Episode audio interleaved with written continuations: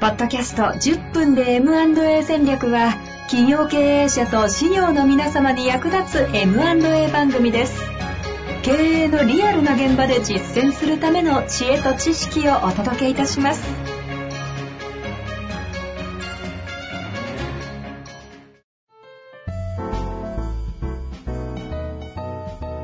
こんにちは、遠藤和樹です。白川正義の10分で M&A 戦略。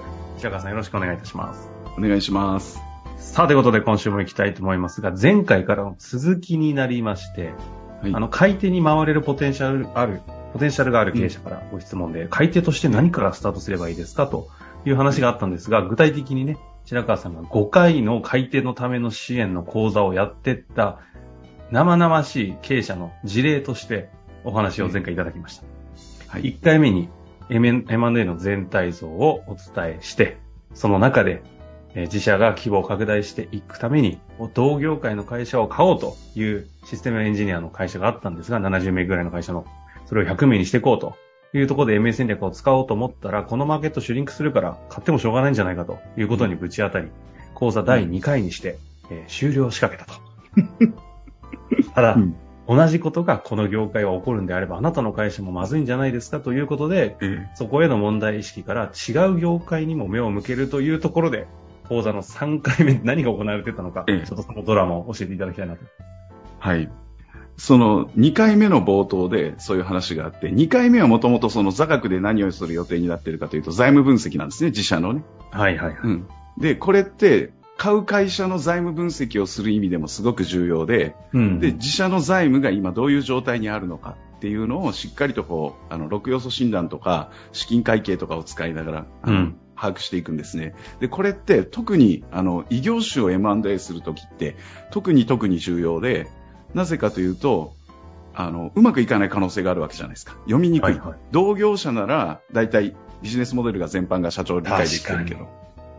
で、そこでしっかり財務分析やって、どの程度の投資なら安全領域なのかっていうようなところを、まず明確にしました。はいはいはいそ。したら、そんなに大きな会社はやっぱりこう、難しいよねっていう話になってくる。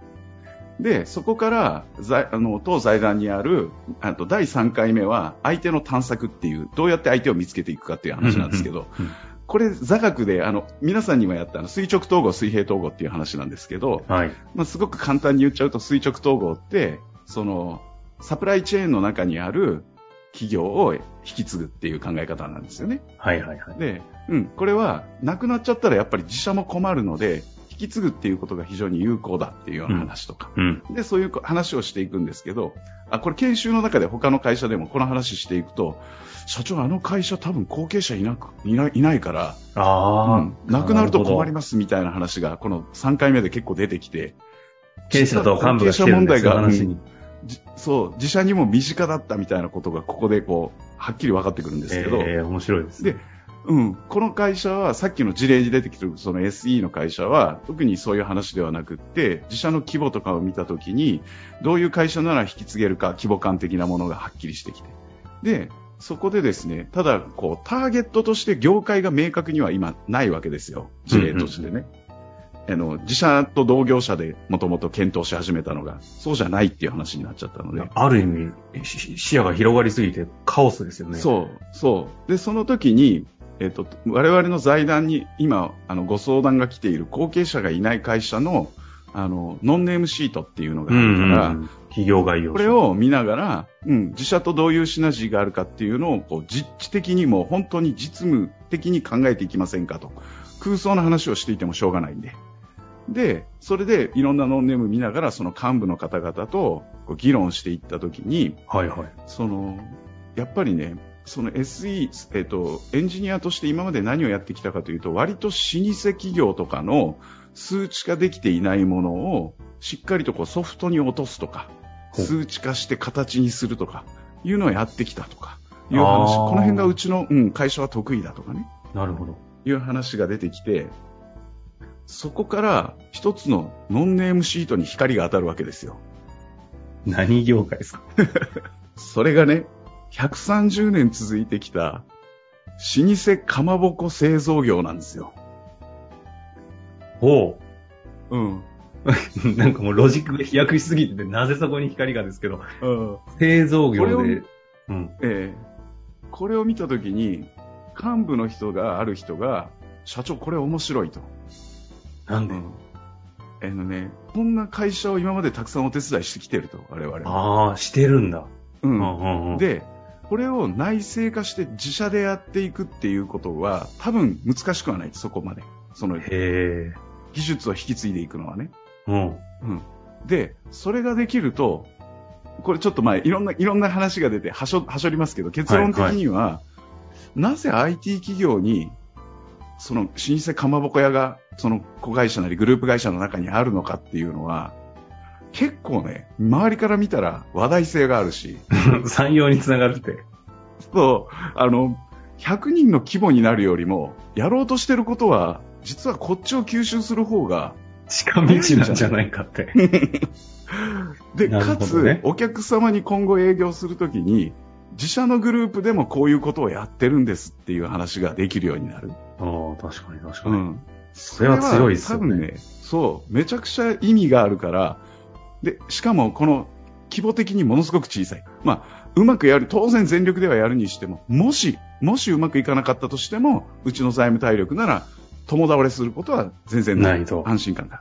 うん。っていう話から社長もそれ、すごい面白いという話になっていって、これをあの実現するにはどうしたらいいかっていう話にそこから転換していって、で、そこはファシリテはーター白川が存在しているときには、あれなんですか、白川さんとしては、そっちに誘導とかじゃなく、本当に彼らがそうやって、これいいんじゃないかみたいになってくるんです。いやいや、そりゃそうですよ。僕あ誘導して、かまぼこ屋買わして大変なことになったって言われたくないから。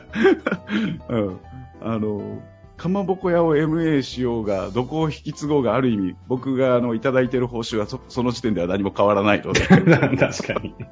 そうですね、講座ですからね、これ。そう、そこに僕の利害は一切働かないです。確かに。本当にそれでいいんですかぐらいの逆に言えば話ですよね。他にもありますよ、みたいな。はいはいはいはいはい。はい。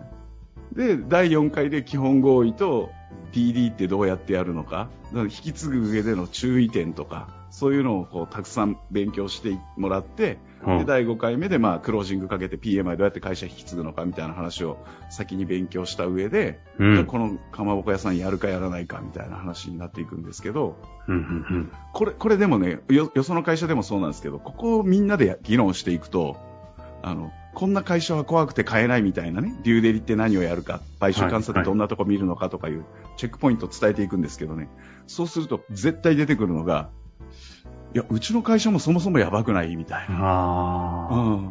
うちも手薄だよねみたいな。もうほとんどの会社で内部改善を先にやろうっていう話が出てくる。なるほどね。うんうん。うん。これすごい、僕、僕もやってて勉強になるし、はいはいはい。で必ずなるんですね、ここは。そう、必ずなる。それこそ、就業規則見直しましょうとかね、そんなところから始まったりとか。そんなところからね。うん。そう。で、確かに、よそがうち買おうと思って見たときに、工場あそこ、あの、整理できてなかったら、ちょっと印象悪いよね、みたいな。じゃあ、整理整頓ちゃんとしましょうとかね。もう、そんな、枚挙に例を出し出したら、いとまがないぐらいたくさんそんな話が出てくる。えー、内部強化。そう。で、その SE の会社さんは、かまぼこ屋さんっていう具体的なターゲットが明らかになって、そこにトップ面談したり、あの、事実工場を見学させてもらったりしながら、どんどんイメージを明確にしていって。あの、3ヶ月後に最終契約に至るっていうところまで、あの、これは MA をだから結果的にはしたんですよ。3ヶ月って結構短めじゃないですか。ええ、あのこれは実は売り手側さんの事情もあって、売り手側さんがちょっと急いでたっていうのもあって。状況があうんったんですね。ええなので、最終的にこれうまくいったっていう話なんですけど、実はこのかまぼこ屋さん僕ももう3年越しでお手伝いしてたんですね。なので僕自身もよく知っていた。で、なかなか相手が決まらなくてっていうね、そういう事情もあって。そう。これをね、またね、あの、全国大会をうちの財団でやった。聞いてもらってる人は京都でされたやつですね。そう。あの、実はその、あの事例だなって繋がった人はいるかもしれないではい。すけど、私はやっと繋がりました。この会社を引き継ぐ、最終的に社長することになったのが24歳の女の子っていう。なので、この3ヶ月間でクロージンええグ、クロージングって言い方でいいんですかね？ええそうですね、クロージングしちゃう。クロージングをして同意で MA が決まった。だけれども、このかまぼこ屋はその IT の社長がするのではなく、24歳女子の方が、ええまあ大学卒業してちょっとぐらいってことですよね。そうです、そうです。の方が就任されて、今ではテレビビデオとか出まくってるあの方ですね。そう、あの方です。これがなぜなのかって話ですよね。え一え体何のドラマがね、うん、はいそうそう、めちゃくちゃドラマが、だから、その、そもそも、同業者を引き継ごうとした IT 企業がかまぼこ屋さんを引き継ぐことになったこと自体がすごいドラマなのに、うんうん実はその24歳の女の子がこの会社を引き継ぐことになったっていう、そのもう一個先にドラマがあって、これも聞いてほしいんですよね。いや、これちょっとあの、あの、いつまで続くんだっていう感じでしょうけども、時間来てしまいましたのでね、次回はあの、なぜこのかまぼこ屋を継ぐ社長が24歳女子になったのかうん。というこのドラマをお伝えしていきたいなと思いますし、これいい加減出なきゃダメな気がしてきますけれども、そうそということで、はい一旦次回は我々でなぜなのかう。はい。お話ししていきたいと思いますので、えぜひ楽しみにしていてください。終わりたいと思います。ありがとうございました。ありがとうございました。